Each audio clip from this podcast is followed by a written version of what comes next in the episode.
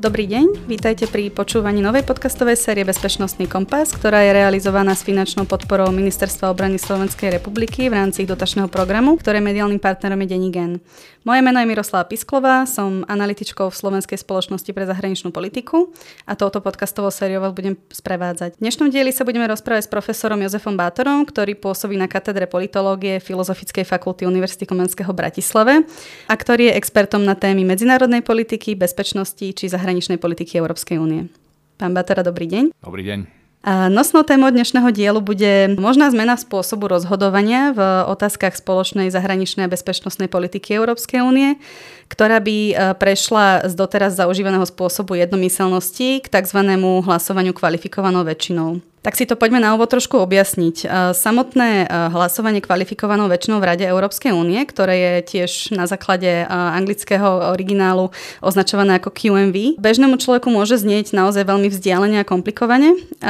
To je často aj problém s komunikovaním nejakých európskych tém či procesov Európskej únie voči širšej verejnosti, keďže sa často označujú pojmami, ktoré znejú tak, že ľudí veľmi nezaujímujú, nechcú si o tom viacej naštudovať či vypočuť. A my sa to dneska skúsime, pokúsime aspoň čiastočne prelomiť. Ja len poslucháčom ešte pripomeniem alebo objasním, keďže si pamätám na prvý ročník e, európskych štúdí, že jedna z takých vecí, ktoré, ktoré študenti e, nevedeli vždy rozoznať, e, bol rozdiel medzi Radou Európskej únie, Európskou radou. Takže keď sa bavíme o Rade Európskej únie, hovoríme o zasadnutí ministrov členských štátov, ktoré sa schádza v rôznych konfiguráciách podľa politiky, ktorej sa idú venovať. Vlastne poslucháči si to môžu predstaviť ako také európske ministerstva. Pán Batora, e, čo si vlastne máme predstaviť pod zavádzaním e, tohto typu hlasovania do spoločnej zahraničnej bezpečnostnej politiky? Začníme možno tou e, praktickou stránkou, teda čo ministri v rade pri hlasovaní metodou QMV musia splniť, koľko hlasov tam postačuje na nejaké prijatie rozhodnutia a čo všetko vlastne spoločná zahraničná bezpečnostná politika obsahuje. Položili ste komplexnú otázku, ktorá má rozličné aspekty, tak sa to pokúsim nejakým spôsobom jedno po druhom adresovať hlasovať. Čo sa týka samotného hlasovania kvalifikovanou väčšinou, je to typ hlasovania, ktorý sa v rade využíva vo veľmi mnohých prípadoch. Približne 88% hlasovaní v rade EÚ je v zásade robené práve kvalifikovanou väčšinou. A to sú ale hlasovania, ktoré sa týkajú najmä jednotlivých zákonov a zákonodárstva teda v oblasti spoločného trhu väčšinou. A tam práve prichádza k takýmto hlasovaniam. Samozrejme, že to to je spôsob, ktorý je úplne bežný v, v demokratickom vytváraní politiky. To znamená, že sa hlasuje uh, väčšina jednoducho, uh, sa, tak ako v našom parlamente, povedzme, sa takisto hlasuje väčšinou, keď sa schvalujú zákony, tak aj v prípade Rady Európskej únie ten princíp, samozrejme nie, sú to, nie je to parlamentné zhromaždenie, ale sú to teda zástupcovia vlád, sú to ministri, ale zároveň teda tento demokratický princíp toho, že sa hlasuje väčšinou, je, je prítomný. V prípade spoločnej zahraničnej a bezpečnostnej politiky Európskej únie sa hlasuje jednohlasne alebo konsenzom. To znamená, že tam je potrebný konsenzus a teda súhlas všetkých členských štátov na to, aby sa prijala určitá rezolúcia alebo nejaká, nejaká, nejaký spoločný, spoločný postup. To súvisí jednoducho s tým, že zahraničná politika a bezpečnostná politika sú kľúčovým parametrom suverenity štátu a od začiatku európskeho integračného integračného procesu od 50. rokov práve tieto otázky boli vyňaté z oblasti toho typu rozhodovania, o ktorom sa, o ktorom sa hlasuje kvalifikovanou väčšinou. To znamená, že v tomto prípade v princípe a v, každá krajina členská Európskej únie bez ohľadu na veľkosť má právo veta de facto. Čiže má možnosť nesúhlasiť s nejakou politikou a spoločnou zahraničnou alebo bezpečnostnou a jednoducho v takom prípade nie je prijatá.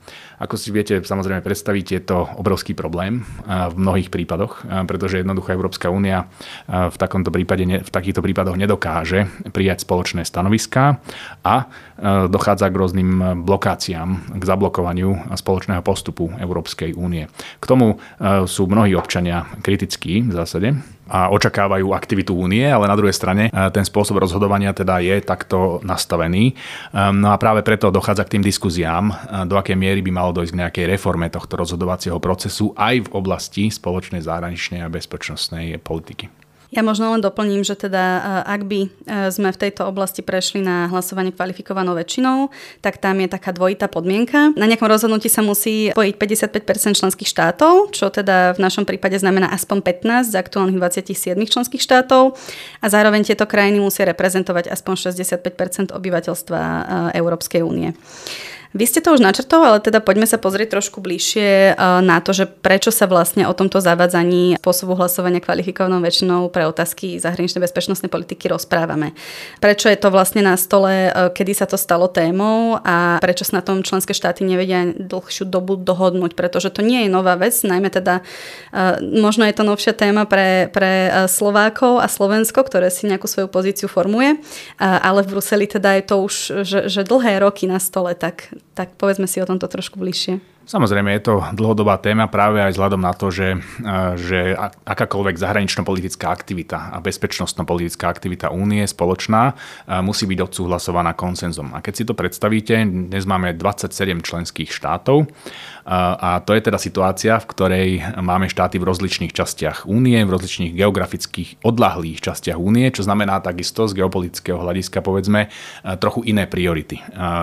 To znamená, že vždy dochádza v akýchkoľvek diskuziách, kdekoľvek vznikne kríza, k rozličným pohľadom na tieto krízy a často sa krajiny únie nedokážu celkom jednoznačne dohodnúť na spoločnom postupe. To znamená, že je ťažké dosahovať konsenzus v takomto prípade medzi jednotlivými krajinami, tým, že nás je toľko veľa. Takže tá diskuzia prišla na stôl najmä od toho obdobia tzv. toho veľkého rozšírenia v roku 2004, keď bolo do Európskej únie prijatých 10 členských štátov, nasledovali ďalšie rozšírenia potom v roku 2007 a 2013. Čiže tá diskuzia práve kvôli, kvôli tomuto rozšíreniu počtu krajín a tým pádom aj rozšíreniu, by som povedal, rozličných priorít zahranično-politických bola na stole, aby sa zefektívnilo zefektívny rozhodovací proces. Napriek tomu táto otázka, otázka zahraničnej politiky, otázka obrannej politiky tradične a dlhodobo je kľúčovým parametrom a aspektom moderného štátu a suverenity moderného štátu. A preto sú tie diskusie tak komplikované, že sa to týka suverenity štátu. Otázku, ktorú si musíme ale položiť je, že čo vlastne dnes predstavuje suverenitu štátu? Čo zabezpečí suverenitu štátu, ako napríklad Slovenskej republiky? Je to to, že budeme vždy vo všetkých situáciách iba samostatne rozhodovať, iba nezávisle v úvodzovkách oddelenie od ostatných rozhodovať eh, o zahraničnej politike? Alebo je to to, že Európska únia, ktorej sme súčasťou, dokáže efektívne spoločne konať a tým takisto zabezpečovať našu zahraničnú a bezpečnostnú politiku, respektíve stabilitu nášho prostredia, v ktorom, v ktorom fungujeme.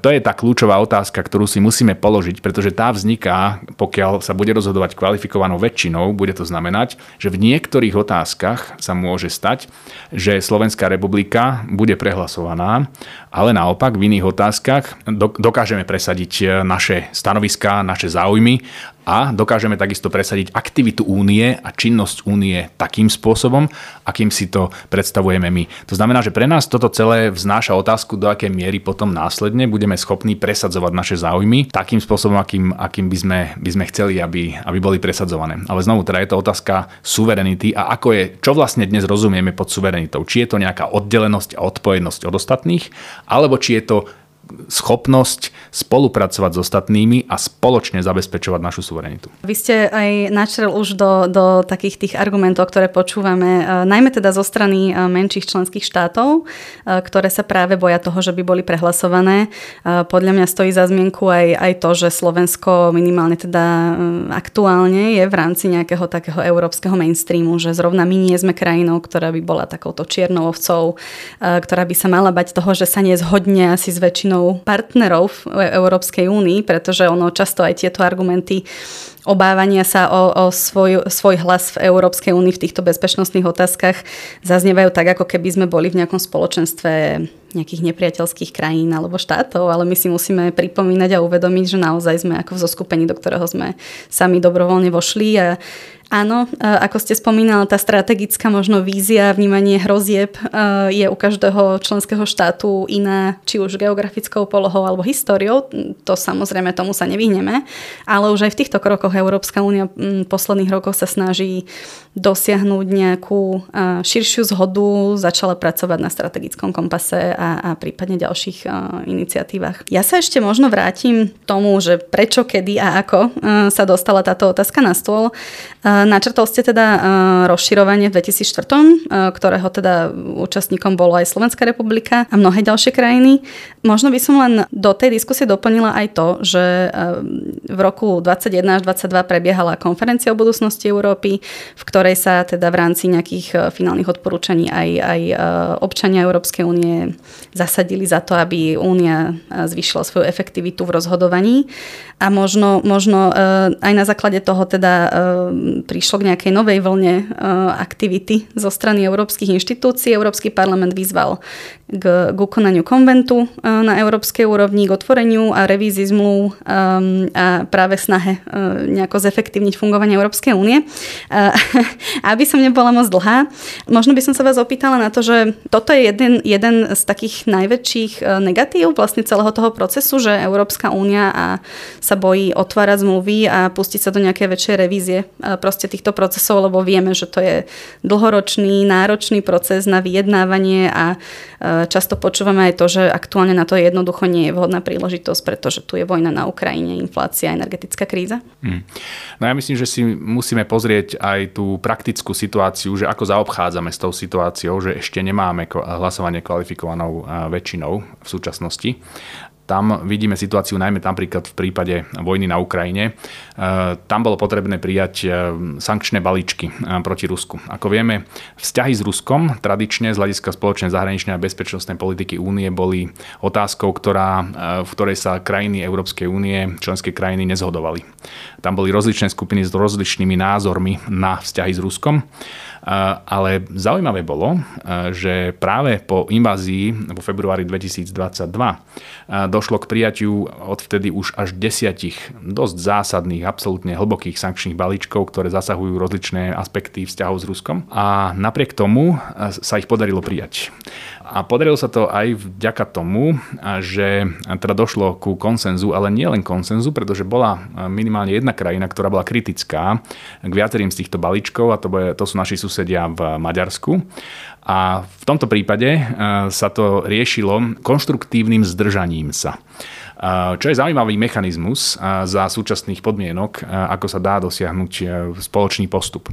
Lenže zrejme by sme nemali očakávať, že vo všetkých otázkach budeme potrebovať e, respektíve, že budeme potrebovať takéto extrémne krízy eh, na to, aby sme sa dokázali zjednotiť na postupe. Eh, a tak eh, je pravdepodobné, že hlasovanie kvalifikovanou väčšinou by bol právny alebo teda zaujímavý postup, ktorý by bolo potrebné zaviesť. Otázka, ktorú sa pýtate na to, že či by bolo potrebné otvoriť zmluvy a či teda je ten problém práve v tom, že vlastne neexistuje ochota otvárať zmluvy, no tak je pravdepodobné, že toto je jeden z, jedna, z, jedna z otázok, nad ktorou sa zamýšľajú určite jednak diplomati, ale teda ľudia znali signály toho, ako fungujú vzťahy v rámci Európskej únie a ako fungujú reformné procesy. Lebo napríklad Lisabonská zmluva, ktorú máme, ktorá je súčasným zmluvným základom, tá trvala približne 8 rokov, kým bola vyrokovaná a prijatá a nebol to teda vôbec jednoduchý proces. To, ako viete, bola určitá kompromisná zmluva, keď teda nebola prijatá ústava, návrh ústavy Európskej únie, tak teda došlo k určitým úpravám tých textov a tak ďalej a teda došlo k takým, takým rôznym kompromisom v rámci toho, ale e, teda áno, trvalo to 8 rokov prijať, e, prijať teda e, túto novú zmluvu a tak pochopiteľne, že pokiaľ by došlo k takémuto procesu za súčasnej konštelácie, v ktorej máme nielen, by som povedal, veľmi rozšírenú Európsku úniu, ktorá, je, ktorá má dnes už 27 členov, ale máme tu aj rozličné tlaky zvonka na Európsku úniu a rozličné snahy podkopať jednotu únie. Momentálne zrejme nie je, by som povedal, politicky vhodná doba na otváranie zmluv zmluv a to znamená, že aj veľmi ťažké bude e, zaviesť hlasovanie kvalifikovanou väčšinou, respektíve takúto zmenu zmluv, e, ktorá, ktorú by si to vyžadovalo. E, to znamená, že asi pravdepodobne sa budeme musieť zamýšľať nad tým, že ako dosiahnuť reformu, by som povedal, jemnejšími spôsobmi alebo teda inými mechanizmami ako samotným otváraním zmluv. No. Ako ste podotkli, tak my máme už teraz v zmluvách zahrnuté varianty. Jednou z nich je teda spomínaná konštruktívne zdržanie sa hlasovania. Sú tam aj ďalšie, ako preklanovacie doložky a tak ďalej, ktorými teda poslucháčov asi nebudeme veľmi extenzívne zaťažovať. Mňa by zaujímalo ešte jedna vec. Keď už sa bavíme o rozširovaní, teda to bolo takým popudom alebo impulzom k tomu, že sme sa o tom začali vo väčšom v rozprávať. V tohto ročnom prejave o stave únie predsednička Európskej komisie Ursula von der Leyen načrtla aj víziu Európskej únie 30+.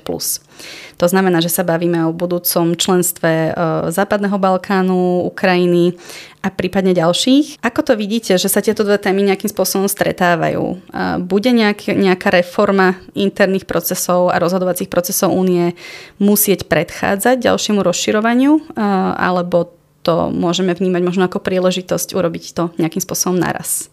To je zaujímavá otázka, že či by reforma mala prebehnúť skôr. Ja si myslím, že áno, že by to mali byť v podstate dva, na, na jednej strane paralelné procesy, na, kde sa pozeráme teda na proces rozširovania a iste budú tie procesy, lebo to sú, to sú dlhodobé procesy, to nie je niečo, čo, čo sa udeje, udeje z roka na rok. To môžeme hovoriť o desiatich rokoch, možno viacerých, možno že viacerých dekádach, ale zároveň je teda potrebné reformovať vnútorné procesy únie, aby bola únia na nazvime to ovládateľná alebo vládnutelná. To znamená, že aby dokázala, aby, aby dokázala zvládnuť svoje vlastné vnútorné procesy a rozhodovacie procesy. To znamená, že bez toho, aby sme uh, zmenili nastavenie únie, pravdepodobne rozšírenie možné nebude. A to sa týka rozličných oblastí. Netýka sa to napríklad iba povedzme hlasovania kvalifikovanou väčšinou, ale povedzme aj toho, že momentálne je to tak, že každá krajina má svojho vlastného komisára v rámci Európskej komisie. Uh, tak tie návrhy, s ktorými povedzme prichádza Ursula von der Leyen, je takisto, že by sa malo zvládnuť zvážiť, či to je naďalej potrebné, e, respektíve, neviem teda, či to bolo práve v jej, v jej prejave o stave únie, ale teda tie návrhy, ktoré, ktoré sa diskutujú, je, že možno, že by komisia e, nemusela mať z každej členskej krajiny komisárov. To znamená, že tam by došlo k určitej reforme aj komisie a iných, a iných procesov. Takže tá, toto hlasovanie kvalifikovanou väčšinou jednoducho je, je jedno, jednou z vecí, pokiaľ má únia byť akcieschopným hráčom do budúcnosti, tak je to samozrejme nutné, ak sa bude ďalej rozširovať, ale aj ak sa nebude rozširovať rozširovať. Jasne, tam pri rozširovaní vystáva mnoho ďalších otázok, ako riešenie rozpočtu, fungovanie parlamentu a tak ďalej, ktoré možno načr- načrieme do nich e, pri inej príležitosti. Poďme sa porozprávať trošku bližšie k takomu tomu obrazu, ako vlastne vyzerá názor e, členských štátov Európskej únie voči možnému zavedeniu hlasovania kvalifikovanou väčšinou pri bezpečnostných otázkach. Máme krajiny, už ste to načrtol, ktoré sú tomu otvorenejšie, ktoré sú zásadne proti, ktoré sa nejakým spôsobom rozhodujú. Aká je atmosféra v EÚ?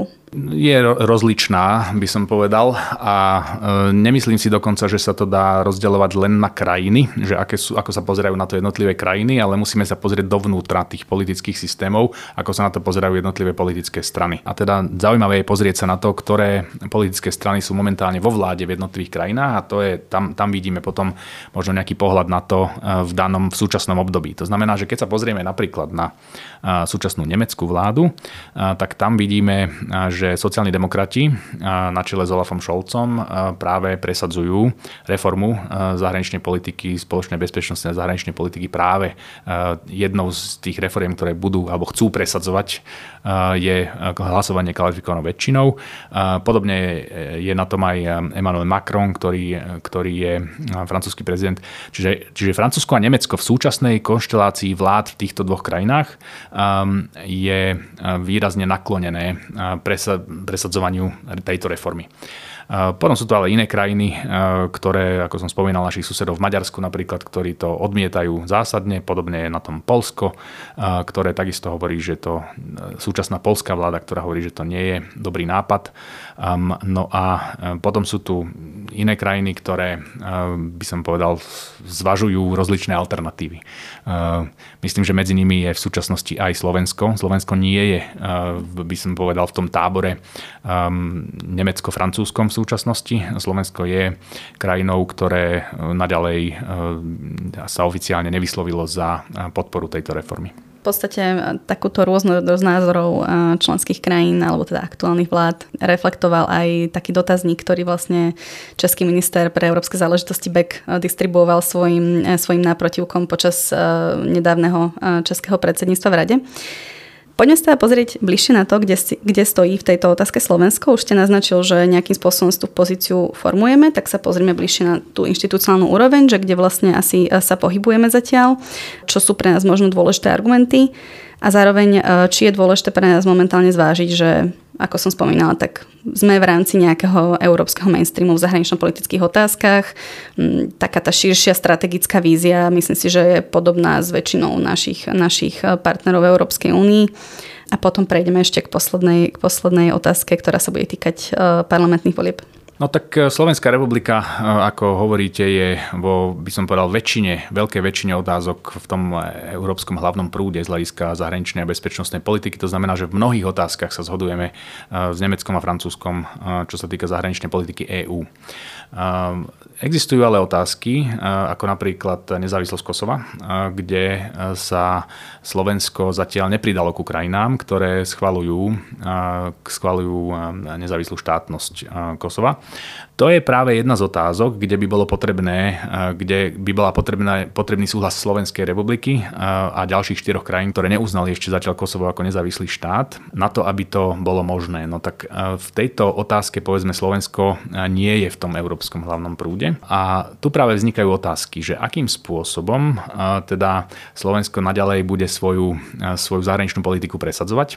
A tu myslím, že je jedna z tých vecí, kde slovenská vláda, a viaceré vlády a nielen vláda, ale teda existuje aj deklarácia parlamentu Sloven- Národnej rady Slovenskej republiky, kde sa hovorí o tom, že jednoducho e, taká, takéto uznanie bude nasledovať až potom, e, čo to povedzme uzná Srbsko a podobné veci. E, čo môžeme debatovať o tom, že do akej miery je toto racionálny postoj a tak ďalej, ale zároveň je to proste postoj, ktorý tu je dlhodobo viacerými vládami zastávaný a toto je jedna z tých otázok, kde, kde Slovensko teda má, by som povedal, pozíciu, v ktorej je odlišné od toho, od toho hlavného prúdu.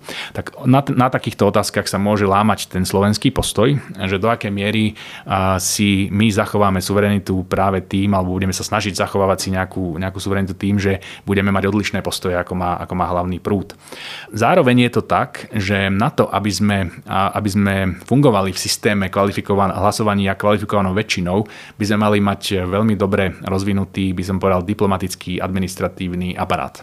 Potrebujeme mať e, dobre, dobre rozvinuté vzťahy s kľúčovými hlavnými mestami. E, v tomto prípade okrem teda Bruselu samozrejme aj s Berlínom a s Parížom. A Zároveň potrebujeme mať teda naša diplomatická služba, zahraničná služba, kapacity expertné na to, aby sme dokázali presadzovať a pracovať, by som povedal, takým sieťovým spôsobom. To znamená, že vytvárať koalície, e, ktoré efektívne a v dostatočnom časovom predstihu, ktoré by nám umožňovali presadiť naše záujmy.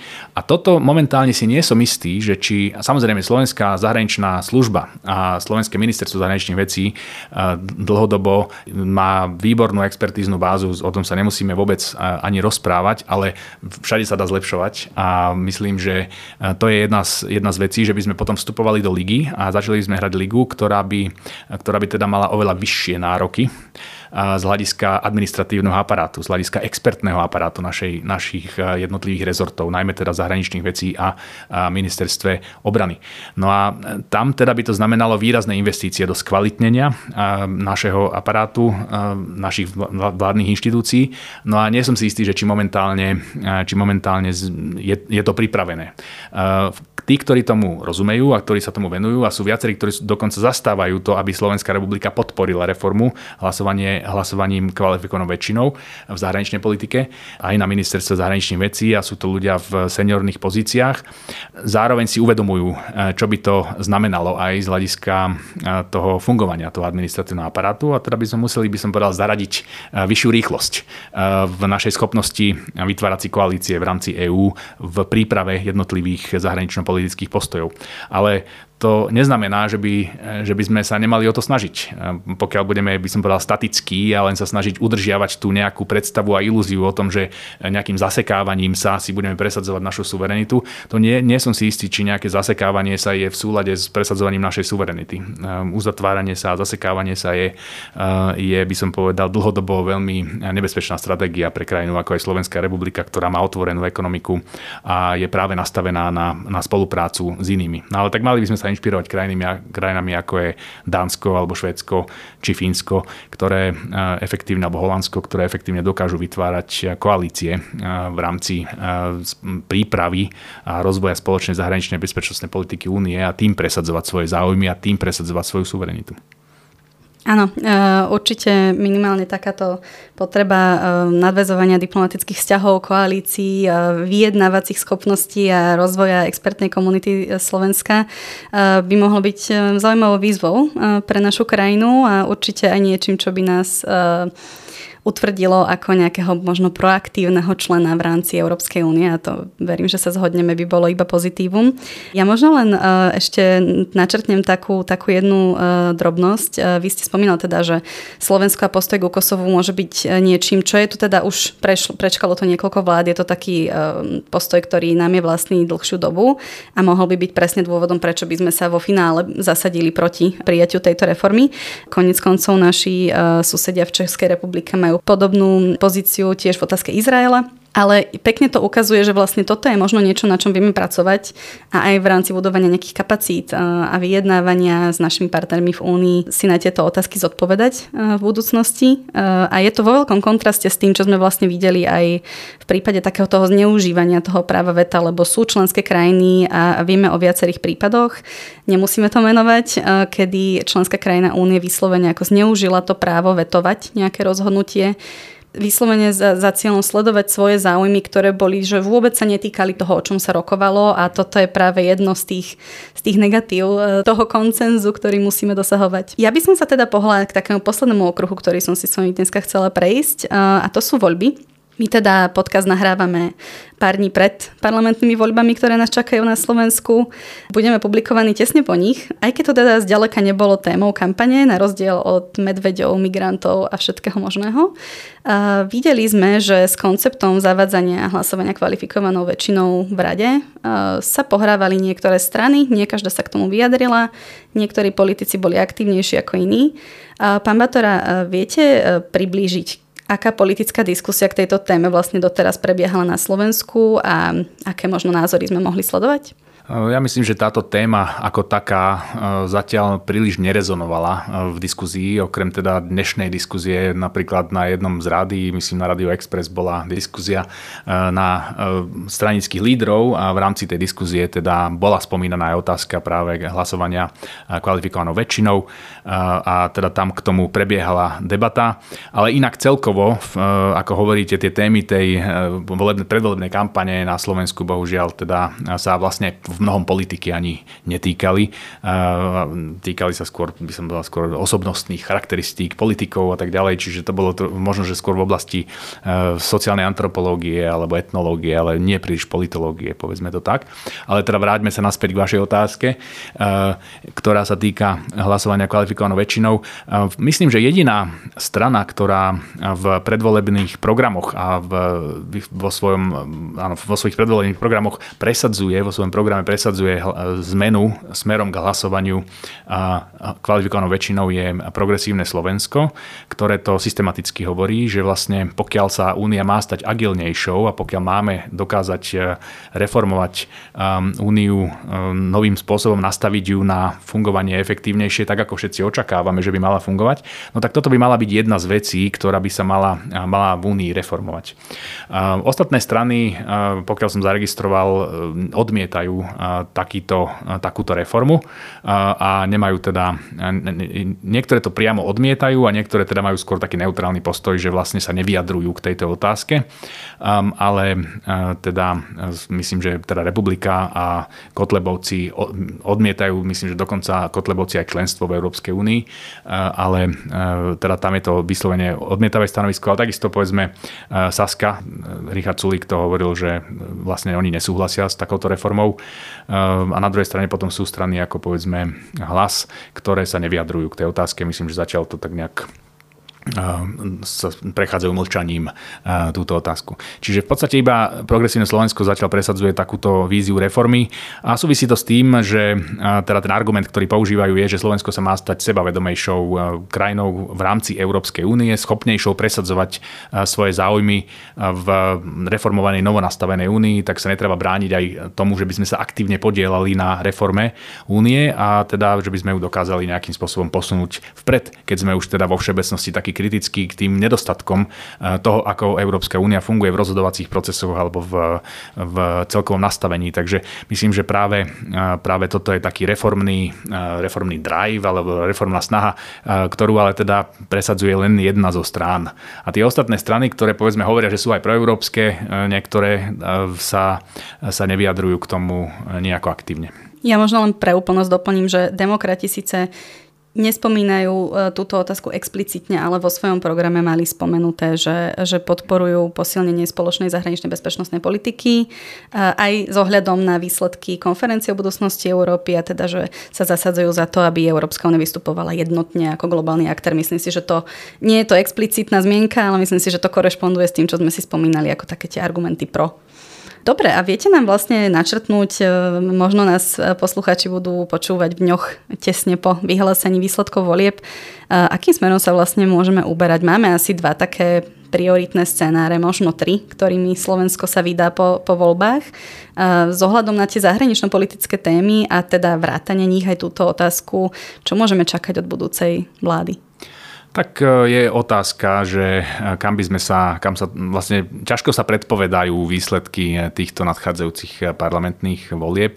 Teraz, keď to poslucháči počúvajú, už je po voľbách a už to všetci poznajú a majú tú výhodu oproti tomu, ako tu sedíme my dnes. Ale dá sa teda si hovoriť o tom, že sú možno dva scenáre, ktoré sa tak črtajú ako pravdepodobné scenáre.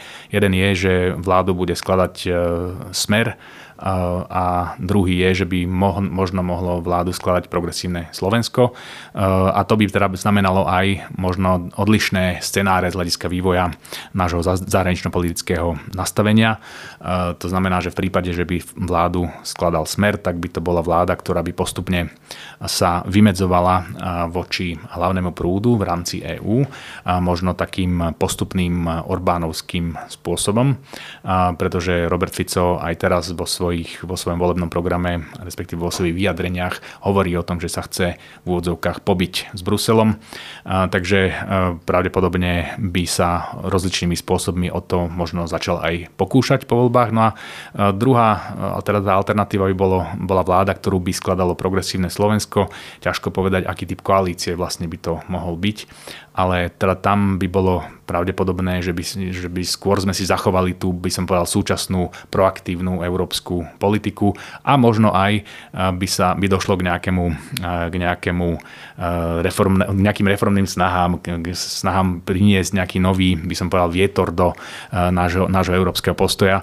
Čiže máme tu také tie dve alternatívy. Vláda vedená smerom, ktorá bude, by som povedal, taká, že európsko-oportunistická, Orbánovským štýlom a druhá alternatíva by bola vláda vedená progresívnym Slovenskom, ktorá by bola sebavedomou európskou eh, vládou alebo vládou sebavedomej európskej krajiny.